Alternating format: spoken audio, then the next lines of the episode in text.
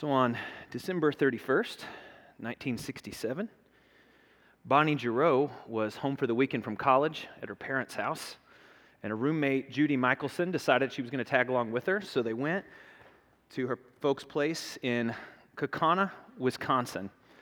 And they were pretty bummed out because they weren't able to watch the Green Bay Packers game that night when they were taking on the Dallas Cowboys because Kaukauna is only 20 ish miles south of Green Bay.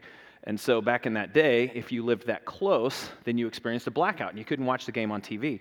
So they're sad about that. So it's time for the game, and they're getting ready to turn it on the radio to listen that way.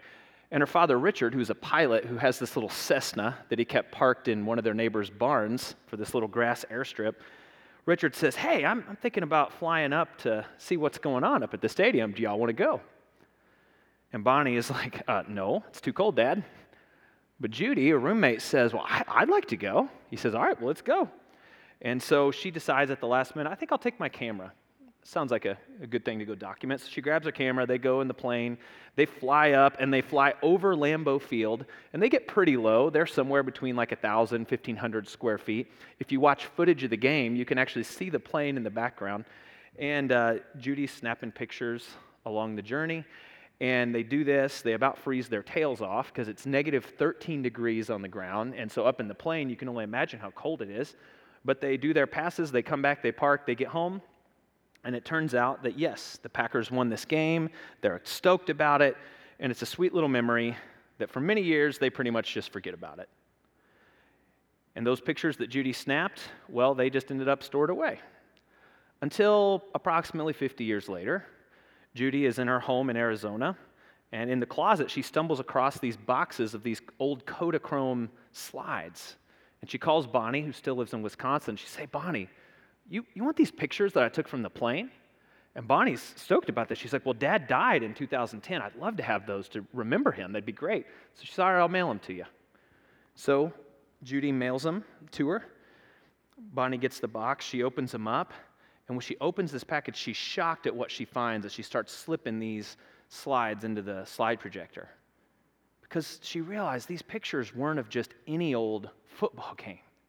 These pictures that were taken over the stadium were taken over the Ice Bowl, one of the most famous and the most cold, frigid games in the history of the NFL. And we're going to throw a couple of these pictures up here so that you can see these that she took from the plane, gives you a really cool perspective because this was a historic game. And Bonnie realized these pictures I have in my hands. Yeah, you know, my dad was in the plane and Judy took these, but these are historic pictures. They need to be shared. And she ended up contacting the league, and NFL Films sent a crew, and they made this little mini movie called Ice Bowl from the Sky. You could check it out on YouTube. It is so cool. So for 50 years, this chilly flight seemed just like a distant memory, this cute little story to tell at family gatherings. But Judy discovers these photos and it completely reframes their memory of that day. It was no longer some random decision that a pilot of a little Cessna made on a whim. No, it was part of a bigger story. It was this little chunk of history that had become legendary. When they saw the bigger story, when they saw this is part of the Ice Bowl, their story found new significance. You know, for us in this strange season in the midst of this pandemic, we have to ask ourselves, you know, do we kind of have that problem in a way in our life that we miss the bigger story? We miss God's story? Today we're going to be thinking about the fact that well, we need to know where does my story fit into God's story? And once we know where it fits, what is it that I'm supposed to do about that? Because when it comes down to it at the end of the day, your story, if you follow Jesus and you go all in, it's God's story. Your story is God's story. So I want to pray over our time that we're going to spend in God's Word, and then we're just going to see what He does today, okay? Jesus, we come to you. Uh, Holy Spirit, I ask that you would be in this room with us today. I ask that you would be in every living room, in every bedroom, in every kitchenette, in every work break room, wherever folks happen to be watching today and streaming this. And I ask that you would um, be present to do a few things, Father. I ask that you would just open up our minds so that we can really see what it is you're saying to us and we can hear you. I pray you'll soften our hearts. uh, that you'll do the transforming work we can't do without you. And Jesus, I want to pray, Holy Spirit, I want to pray for your healing. I want to pray for every brother and sister, every family member, every community member, every person on this planet that has this disgusting virus wreaking havoc on their bodies. And I pray you would stop it in its tracks. I pray you would bring healing, Holy Spirit. In the name of Jesus, I pray you would bring healing.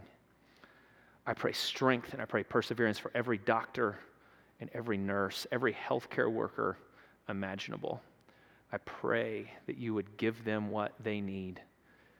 I pray, Father, that you will do away with this virus.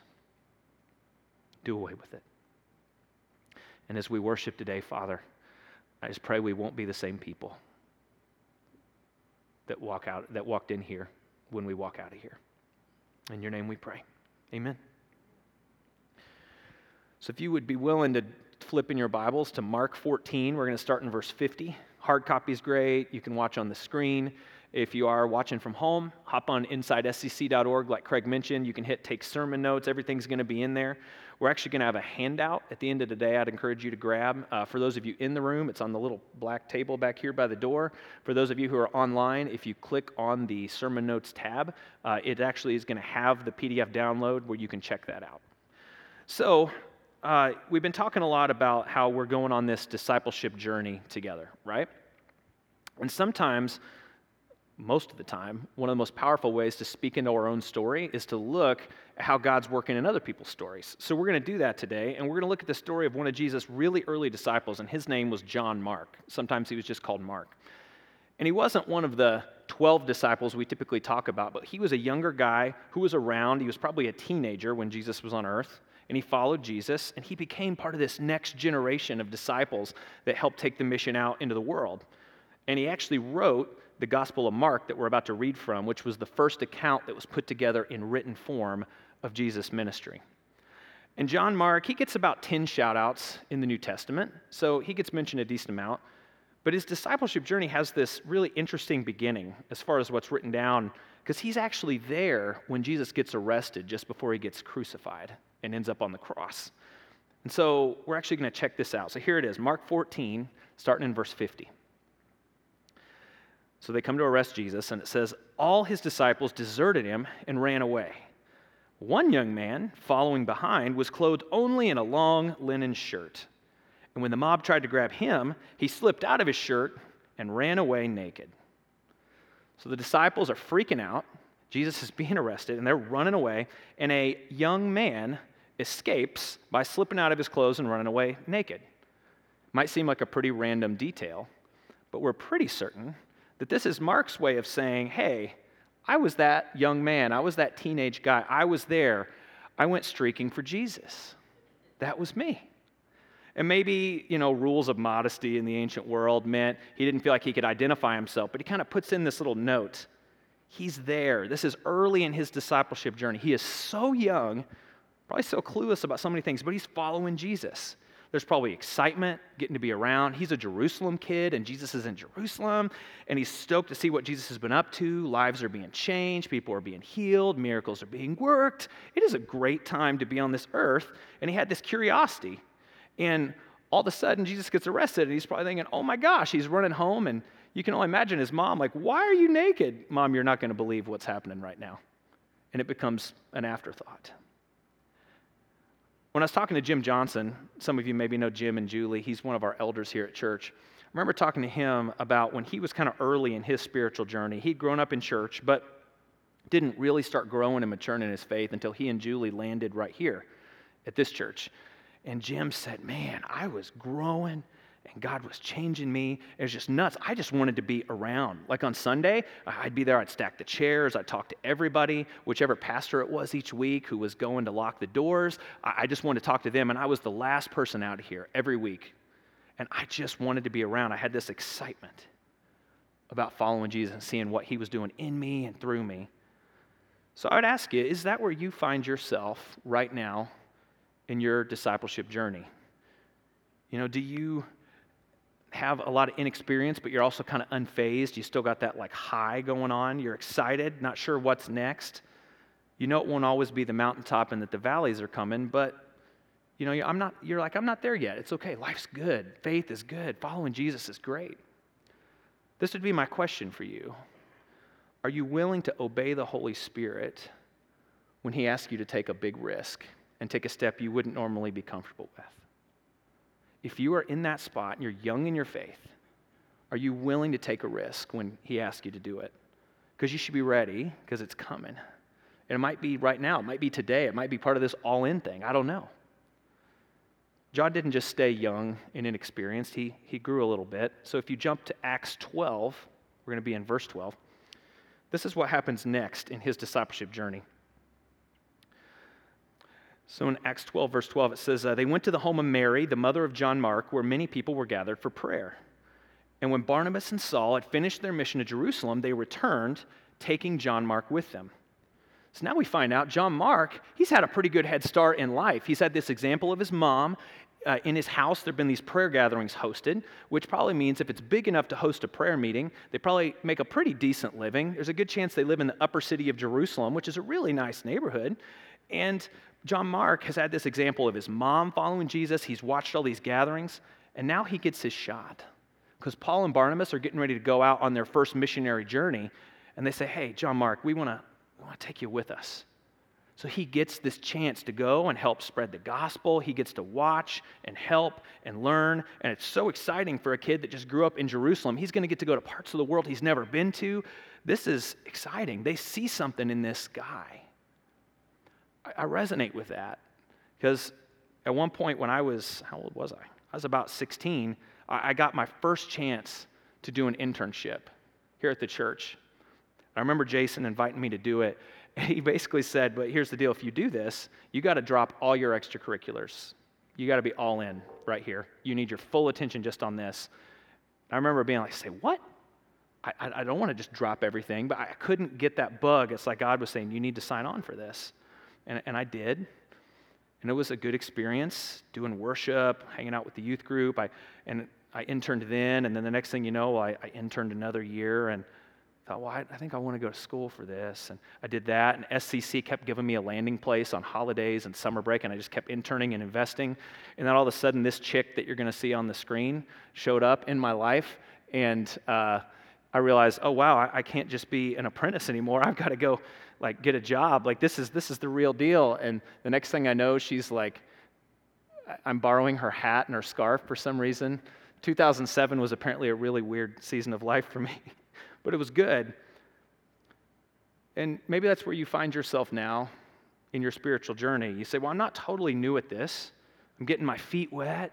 I'm serving the church. I'm figuring out how my gifts work. I'm giving my time and my talents and you know, maybe somebody's discipling you, uh, whether it's one on one or you're in a group. It's like it's the best of times and the worst of times. And this would be my question to you Are you willing to stay the course when things get really tough? Because usually, as you start doing it, getting your feet wet, that's when the enemy really puts the sight on you and he starts coming at you. Are you willing to buckle down, catch your breath, and ask God for what you need?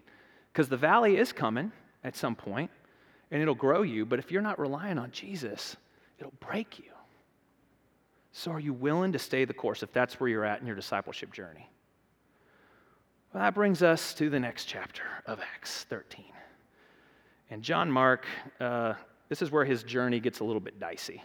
Because when you look at verse 5, it says, There, in the town of Salamis, they went to the Jewish synagogues and they preached the word of God, and John Mark went with them as their assistant. So here he is. He's doing his thing, he's helping out. Things look great. But jump to verse 13. Paul and his companions then left Paphos by ship for Pamphylia, landing at the port town of Perga, and there John Mark left them and he returned to Jerusalem. So, right here in the middle of this journey, the opportunity of his life, he just leaves them and he returns home. And Luke, who's writing the book Acts, he doesn't tell us why he does this. Is he homesick? Is it that he's questioning his calling? Is he just weary from the challenges that they've encountered? Well, it, it doesn't say, but regardless, he just taps out. And the result of that is pretty bad. Because then we look at Acts 15, just a little bit further. Paul and Barnabas completed their first missionary journey, and they're getting ready to take off for journey number two. And it says in verse 37 of Acts 15, well, Barnabas agreed and he wanted to take along John Mark. But Paul disagreed strongly since John Mark had deserted them in Pamphylia and hadn't continued with them in their work. And their disagreement was so sharp that they separated. Barnabas took John Mark with him and sailed for Cyprus. So here they are, Barnabas, who happens to be who happens to be wow, thank you, fly. Barnabas, who happens to be John Mark's older cousin, he says, Well, hey, let's give the kid a second chance. Let's do this. And Paul's so put out, he's like, No, we're not giving him a second chance. It's only been a year or two, and he returned home. I'm, I'm not doing this. I don't trust that kid yet. And they end up parting ways. Barnabas says, Well, fine, I'll go to Cyprus and I'll take John Mark. And Paul's like, Well, fine, I'll go on my journey and I'll take this kid Silas and I'll go do this. And in the end, of course, God, as He does, He redeems this, you know, because both of the guys get mentored it doubled the effort, more people were reached. Both John Mark and Silas went on to have great ministries in the church. But this disagreement wasn't pretty, it was nasty, and there were consequences, and there was fallout. And you got to wonder John Mark, who had been growing and had this excitement, but at some point he taps out and he bails for whatever reason. What's going through his mind? Is he thinking, How did I do that? Why did I make that decision? I had a friend in college who dated this chick way out of his league. She was just this awesome girl. And he was a solid guy. Uh, he was on the worship team with me. Good dude. But they got to this point where their relationship was a little bit rocky. And they, it just wasn't happening. They were butting heads. And all of a sudden, he just kind of on a whim just breaks off the relationship. And he, he just stops. And it was shocking to her. It shocked everybody who knew him. He actually went on a date with this other girl. We're like, what is going on? And after about two weeks, he realized, oh my gosh, what am I doing? The problem's not her, the problem's me. And he went back to her and he said, hey, I, I screwed up. I dropped the ball. If you'll give me another chance, I'd love for us to still be a thing. And she said, All right, I'll give you another shot, but here's the deal you can't ever do that to me again. And he said, oh, I won't. And they eventually got married and it worked out. But it was this really painful piece of that story when he tapped out and he had to go back later and own up to tapping out and totally just start the journey of building trust all over again from the ground up. So, if that's where you're at in your discipleship journey, and you maybe started strong, you were green, you started getting your feet wet, but for whatever reason, you all of a sudden tapped out and you just stopped. Stopped growing, stopped serving. I'd ask you this question Are you willing to own up to the fact that you tapped out? Are you willing to get back to being all in on your relationship with Jesus? Because if so, I'd encourage you apologize, recommit. You know, maybe it's something you did, maybe it's something someone else did, I don't know. But if you need to confess and repent and get back on track, do it. Because if you're doing anything other than following Jesus, then you're missing the point. If your story is being lived and you think you can find it outside of God's story, that is not how life works. He's inviting you to embrace His story. He's giving you a second chance. So, will you, after you tapped out, will you seize that second chance? Now, I like this turn that John Mark's story takes because several years go by. We're talking like at least, I think it's like 14 years. I looked up. So he's a much older guy. And Paul is writing letters all over the ancient world to all these churches that are being planted on these missionary journeys. He tries to keep tabs with them. He's like a spiritual father, uncle figure to these guys. And towards the end of his letters, a lot of times, he would give little shout outs. And he would start saying, Hey, this person sends you greetings. Kind of like if you hear someone's on the phone and you say, Hey, tell them I said hi. And they're like, Oh, yeah, Mike says hi. It's like? Oh, they say hi too. It's kind of that thing, but in an ancient letter form. And so John Mark starts being mentioned in some of Paul's letters after 14 years. So let's check out this first shout out that he gets here. This is in Colossians 4:10. Paul says, "Well, Aristarchus, who's in prison with me, sends you greetings, and so does Mark, Barnabas' cousin. As you were instructed before, make Mark welcome if he comes your way." So he puts in a good word for Mark. That's good. Seems that things have kind of thawed out a little bit, things have softened. This is good. Well, then you jump and there's another letter. He writes to Philemon, verse 24. And at the end, he says, Well, he sends greetings, and so do Mark, Aristarchus, Demas, and Luke, my co workers. Well, now Mark's being called a co worker.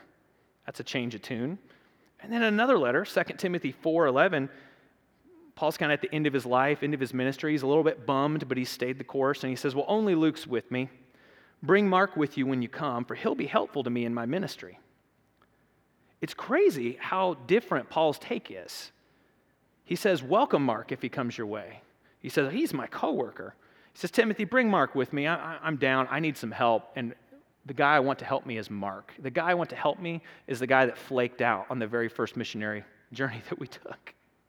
The dude who wouldn't give the apprentice a second shot, he's changed his tune. And we might think, well, it's just time that healed those wounds. That was all that happened. But it was more than that. Paul had a chance to watch John Mark recommit and own the fact he tapped out.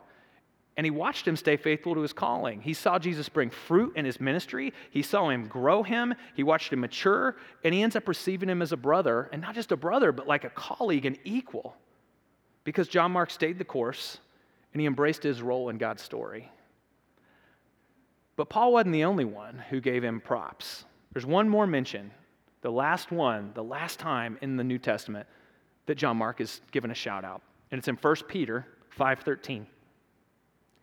And he says, "Your sister church here in Babylon, which was Rome, they send you greetings, and so does my son Mark." So here's the apostle Peter around the same time and he says, "Well, yeah, John Mark's my son."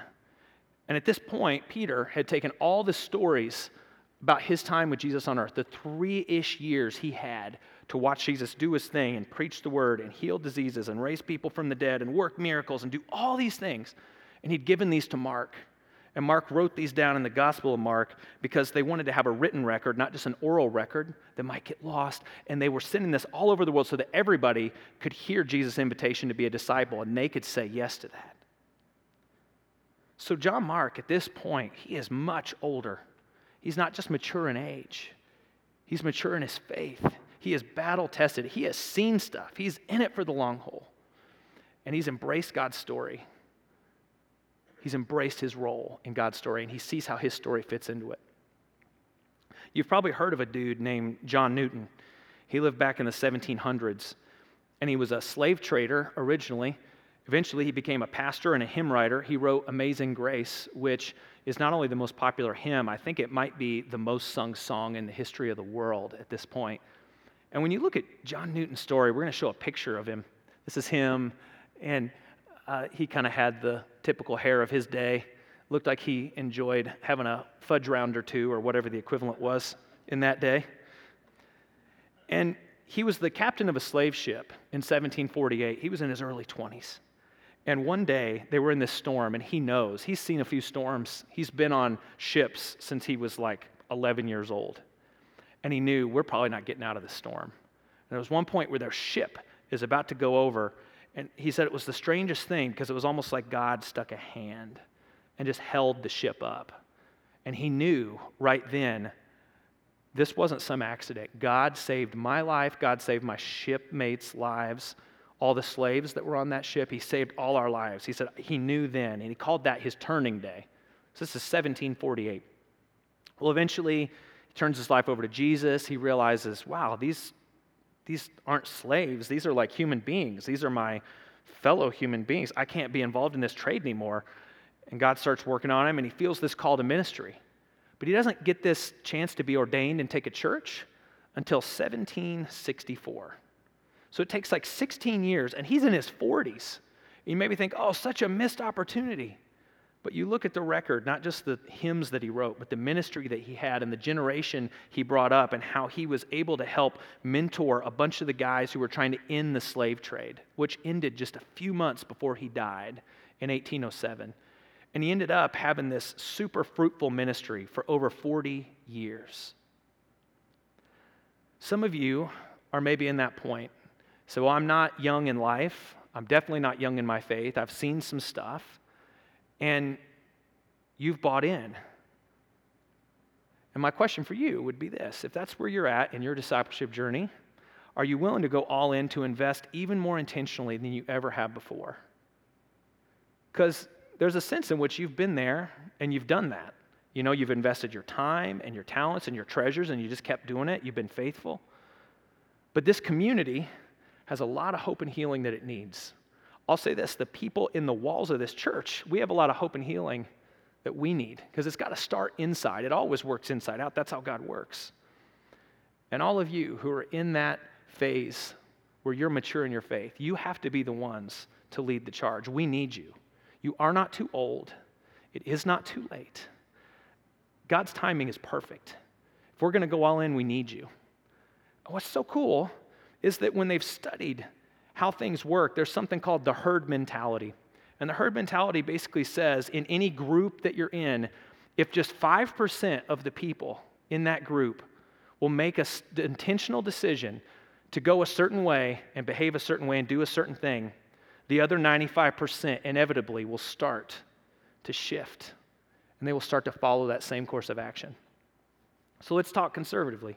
Our church family during this pandemic season, we'll say maybe 600 people. 600 people. So what's 5% of 600? Well, that's 30 people. Well, you know how many families stepped up and on our advanced commitment night said, hey, we'll go all in, we'll set the standard, we'll invest. There were 32 families that went all in and they said, We'll do it. And they committed $900,000 towards the, um, like Craig said, almost 3 million. So I will ask you, if that's you, will you go all in to invest in others more intentionally than you ever have? Will you take a step? Even though you've already taken like 78 steps, will you be ready for the next one, even if it's a big one? So we walked through John Mark's journey. In the end, it's kind of a feel good story. And I ask, well, if you're young in your faith, you're super green, this is what I ask you. I said, Are you willing to obey the Holy Spirit when He asks you to take a risk? And if you were in the spot where you say, I'm getting my feet wet, I'm starting to invest, we ask, okay, well, are you willing to stay the course when things get tough? If you're somebody who tapped out, we said, well, are you willing to own up, get back on track, and go all in on Jesus? And if you're someone who's mature in your faith, we just said, will you go all in more intentionally than ever before on Jesus and His mission? So that's John Mark's story. It's his discipleship journey speaking into ours. But maybe you're saying, how does this story, how does my story fit into God's story? I don't even totally understand when you say God's story. That seems big and ethereal and random. So, what do you mean by that? Well, what if there's a fresh way we can look at God's story? That's what we're going to do. That's how we're going to close our time. So, we say all the time here at SCC that the only way that we can live life the way it's supposed to be lived, the only way we can find our story and how it fits in God's is through Jesus, only through Jesus. So we know that. Now, if I ask you, hey, tell me what the world's like, if you were to turn on the news or you were to jump on social media, we're going to say this is the world, what would you see? Well, you start looking at all the violence, you start looking at all the war, you look at the pandemic that's raging, you see, the world is a pretty messed up place. I'm going to draw us right here. This is you and me. What's interesting is we all agree about that. The world is jacked up, it's screwed up. Evil is abounding, brokenness is everywhere. We actually find agreement. It's one of the few things people in this world will agree on. But just like hunger points to the fact that food exists, and thirst points to the fact that drink exists, the fact that the world is a broken place seems to point to the fact that it wasn't all supposed to be that way. That either there once was a world that was designed for good, or that there will be a world that was good. Well, and in the Christian worldview, the way we see it when we follow Jesus, we say, well, that is true. Because God created the world, and it was good. And He created us, and it was good. And it was a beautiful system because uh, the world took care of us, we took care of it, we took care of each other, the other folks took care of us, God blessed us, we blessed God back, and it was good. So the whole world was, see if I can squeeze this in here, designed for good. What happened? Well, problem was we decided instead of making it all about God, who designed everything, well, we're going to make it all about us, what we want. And when that happened, well, it broke the world, it broke our relationship with each other, and it also broke our relationship with God. Really ugly, nasty thing. So that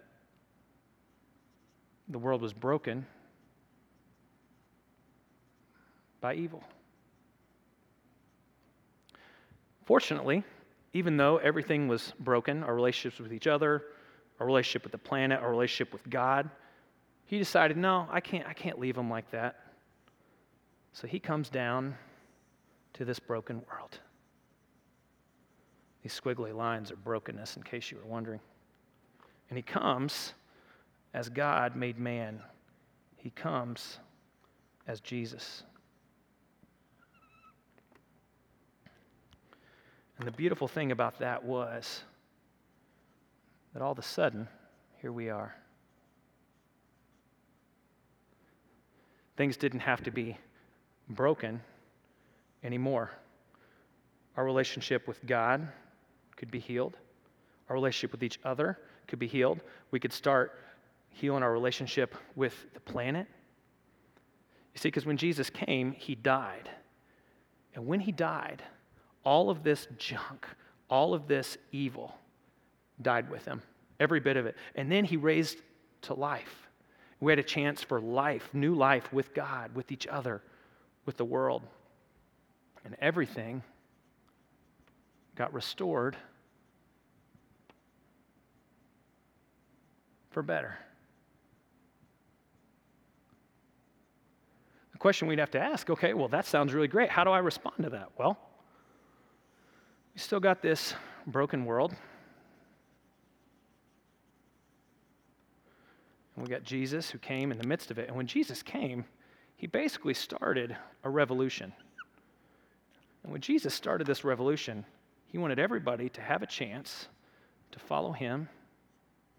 There's a bunch of us now.